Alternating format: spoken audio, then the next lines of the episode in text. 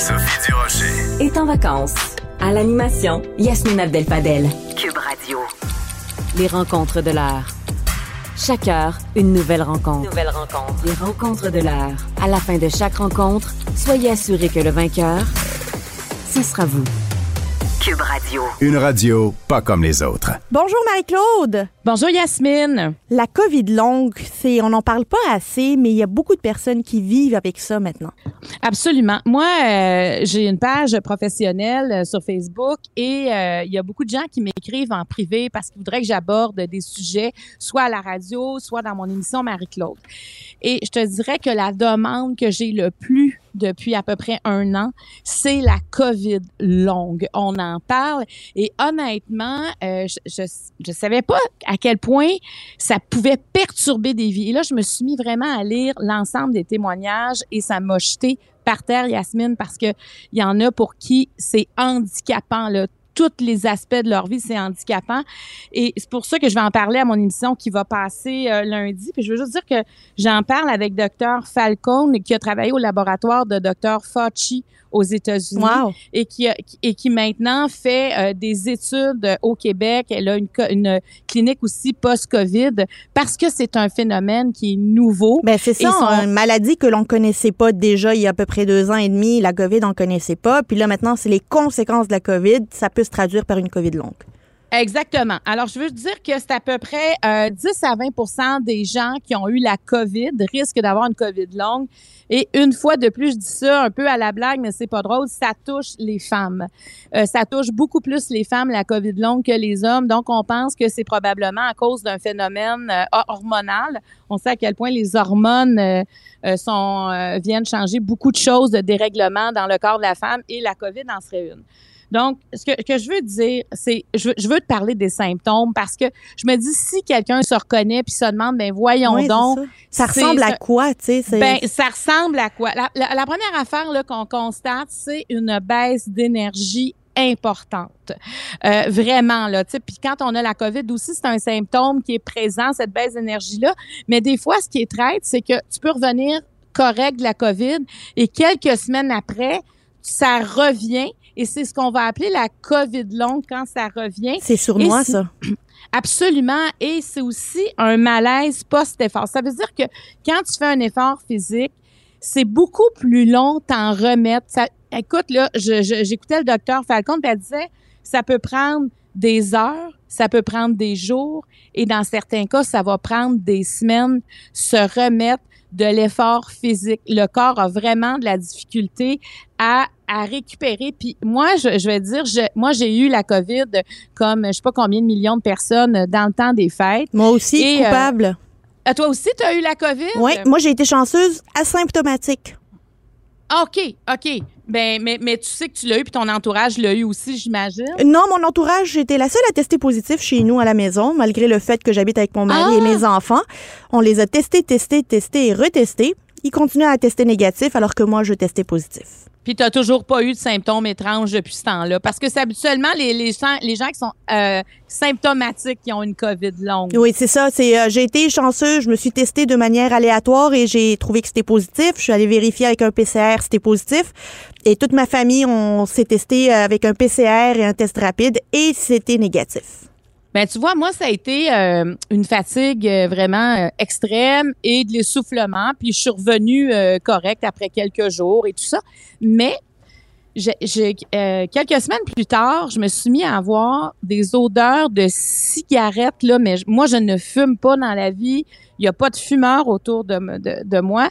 Et je pensais que c'était ma fille, moi, qui fumait en cachette dans le sous-sol. fille! Ben là, j'étais là, mais voyons, euh, tu fumes en cachette, puis elle ben voyons donc, j'ai jamais fumé de ma vie, puis je ne fumerai pas. Puis là, j'étais, ben faut que tu me le dises, parce que ça sent la cigarette. Et finalement, là, ça, ça sentait la cigarette dans ma voiture, mais vraiment à un point tel que mes yeux en, coul- en coulaient. My Et je, je God. dis ça au passé, mais c'est encore comme ça. Et là, je fais une recherche. Je dis, j'ai peut-être un problème neurologique. Là, c'est vraiment une odeur qui, ça m'accapare. Là. Et je fais une recherche et je trouve euh, symptômes post-COVID.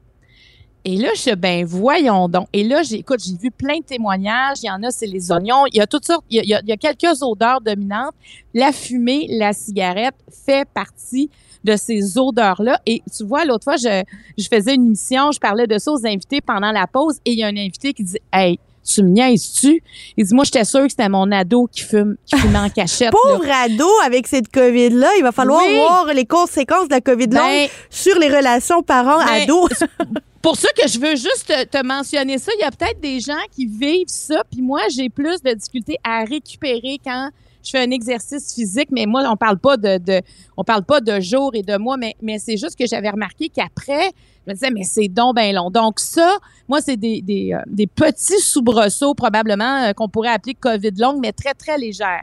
Parce que Écoute, il y a des gens là qui ont des troubles cognitifs, euh, des problèmes de concentration, problèmes de mémoire, la difficulté à lire. Il y en a qui ont des douleurs dans les os, qui ont de la difficulté à marcher. Tu vois, ce matin, euh, je reçois une invitée qui, qui, va être à mon émission de lundi et elle a demandé la longueur du couloir parce qu'elle ne pourra pas le marcher. Elle devra arriver ici en fauteuil roulant. Et j'ai une, invitée qui est dans qui est dans la jeune trentaine, une sportive de haut niveau, une fille qui était dans qui finissait des études vétérinaires et elle a dû mettre tout sur pause à cause de la COVID longue. Puis au début, quand elle allait à l'hôpital, ben on pensait qu'elle avait peut-être des, des problèmes psychologiques, problèmes d'hypochondrie, parce qu'on ne connaît pas bien la, la, la, la COVID longue. Donc, il y, a des, il y a des cliniques au Québec, il y en a quelques-unes, des cliniques post-COVID. Et je veux te dire que les gens qui souffrent de la COVID longue veulent se faire entendre parce que euh, ce n'est pas reconnu et ils ont besoin de, de soins d'ergothérapie. Tu sais, je veux dire, ils ont... Ils ont ben, leur vie est en pause, là, le temps de, de guérir de ça. Mais est-ce qu'on peut guérir de la COVID longue et comment? Est-ce qu'il y a des traitements? Ben, là, comme c'est en évolution, hein, c'est en étude, euh, c'est comme ça, on réparait l'avion pendant qu'il était en plein vol, là, parce que la COVID longue, ce que, ce que les médecins vont dire, en tout cas dans ce que j'ai lu, c'est qu'ils ont l'impression que ça, ça peut durer jusqu'à un an, peut-être deux ans, et que les, euh, les ces symptômes-là devraient s'estomper avec le temps. Mais c'est ce qu'on dit mais ils sont en train de l'étudier parce que ça fait deux ans que, la COVID existe vraiment dans, au niveau de la population. Et la COVID longue, c'est annoncé un peu plus tard. Donc, on ne sait pas. Ce qu'on sait, c'est qu'il y a des traitements qui font du bien au corps, mais de guérir complètement. Et je peux dire que ceux et celles qui sont atteintes de ça sont très inquiets parce qu'ils sont, sont comme les premiers à avoir ça. Et je te jure, Yasmine, moi, j'ai vraiment reçu des messages de détresse. Dire, ben personne comprend ce que je vis. Je ne suis plus capable de descendre mon escalier, plus capable de monter, pas capable de faire les repas pour moi, pour ma famille. J'ai dû arrêter de travailler travailler. Donc, il y a des drames. Alors, tant mieux s'il y a des études, puis il y a des, il y a des médecins comme Dr Falcon qui suivent de près des gens qui ont la COVID longue pour comprendre ce qui se passe, pour comprendre qu'est-ce qu'on peut faire pour diminuer cette souffrance, autant psychologique que physique, neurologique. Écoute, c'est à, à plein niveau. Donc, je trouvais ça important euh, de lever un drapeau là-dessus et de pas, si on entend quelqu'un euh, qui a des problèmes à ce niveau-là, peut-être de peut-être de lui en parler, de consulter. Et les médecins commencent à connaître de plus en plus les symptômes de COVID longue parce que, tu sais, l'an passé, je pense pas qu'on connaissait ça. Mais non, on en apprend encore, euh, on... en apprend encore tous les jours sur cette maladie. au début, on savait pas ce que c'était comme virus, comment ça se transmettait. Puis là, on va de plus en plus commencer à apprendre quelles peuvent être les répercussions à long terme pour ceux et celles qui ont attrapé euh, la COVID. La COVID longue fait partie de cette euh, liste que j'imagine qui va être plus longue que ça, des conséquences qui peuvent demeurer euh, des mois, voire des années après l'avoir attrapé. Exactement. Et on n'oublie pas, si on a des odeurs de cigarettes, ne pas accuser ses enfants en premier. si on a eu la COVID il y a quelques semaines, c'est peut-être un effet de la COVID, tout simplement. si on n'a pas attrapé la COVID, vous pouvez quand même poser des questions. oui, absolument. Un autre sujet qui est intéressant, la solo-parentalité versus la monoparentalité. Marie-Claude, je veux t'entendre là-dessus. C'est quoi la différence? C'est ça. Hein? C'est un nouveau mot. Maintenant, c'est un mot qui est officialisé. Ça existe, ce terme-là, solo-parentalité.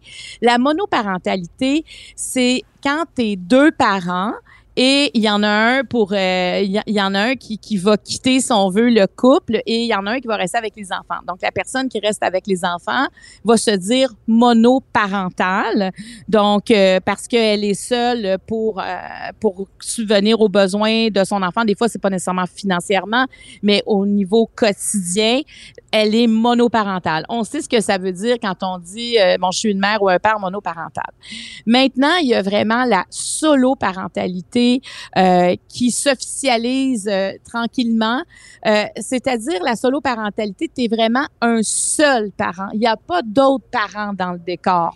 Il n'y a pas quelqu'un d'autre qui te paie une pension. Il n'y a, pas, a pas une séparation. Il n'y a pas une garde partagée solo parental. Donc, on, s'entend que c'est quand même une décision importante à prendre parce qu'avec tout avec toutes les ben responsabilités et le stress qu'apporte le fait d'avoir des enfants. Donc, moi, je, je C'est en fait une décision d'avoir un enfant sans être en couple, sans avoir un conjoint avec qui euh, concevoir cet enfant. Puis c'est drôle, je voyais ça sur TikTok dans les derniers jours. Il y avait une femme qui expliquait que elle, elle a fait euh, affaire avec une banque de sperme qui lui, qui lui a envoyé ça chez elle. Puis elle a conçu son enfant toute seule avec euh, avec cette petite fiole là qu'elle a reçue par la poste parce qu'elle voulait devenir mère, mais elle voulait pas attendre de trouver un conjoint, un compagnon, une conjointe pour pouvoir le faire. Ben absolument. Puis euh, moi, je travaille euh, depuis des années à TVA. Puis euh, Annie Macron, elle a fait, elle a fait beaucoup d'entrevues sur sa solo parentalité. Moi, quand j'ai connu, ça doit faire 13 ans. Elle est en démarche et sa, sa petite fille a à peu près 10 ans présentement. Et moi, c'est la première personne que j'ai vraiment connue qui est complètement solo parental et c'est pas toujours facile, mais ça te prend un réseau autour et en même temps, elle voulait vraiment combler ce besoin euh, d'être mère. Elle le savait, elle le sentait, elle était incapable d'éteindre ce feu-là qu'elle avait. Elle est allée jusqu'au bout de sa démarche et c'est elle est magnifique à voir, elle est, elle est épanouie, mais il reste que c'est quand même une décision où L'entourage aussi, on va se dire, mais t'es sûr parce qu'écoute, ça, ça, ça sera pas facile. Donc, oui, ça existe. Et tu viens de dire les banques de sperme. Donc, on peut y aller par fécondation in vitro. Il y a les banques mixtes aussi euh, d'adoption, ben auprès de la DPJ où on peut aussi aller dans ce sens-là. On peut adopter. Adopter à l'international, c'est quand même un peu plus complexe parce que c'est pas tous les pays qui acceptent un seul parent.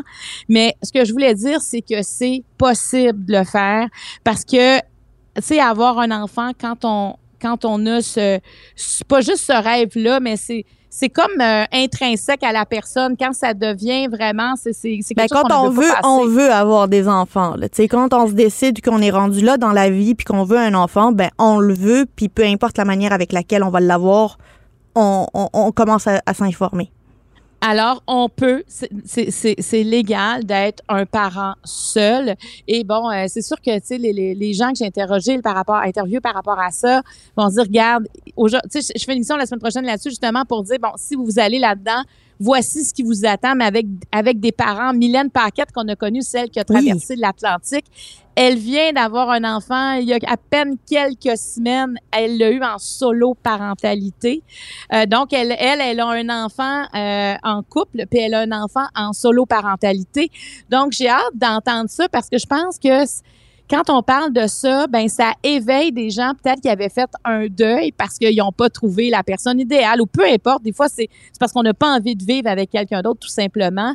Ben que la parentalité, c'est quelque chose de possible, c'est quelque chose qu'on va voir, j'ai comme l'impression, de plus en plus.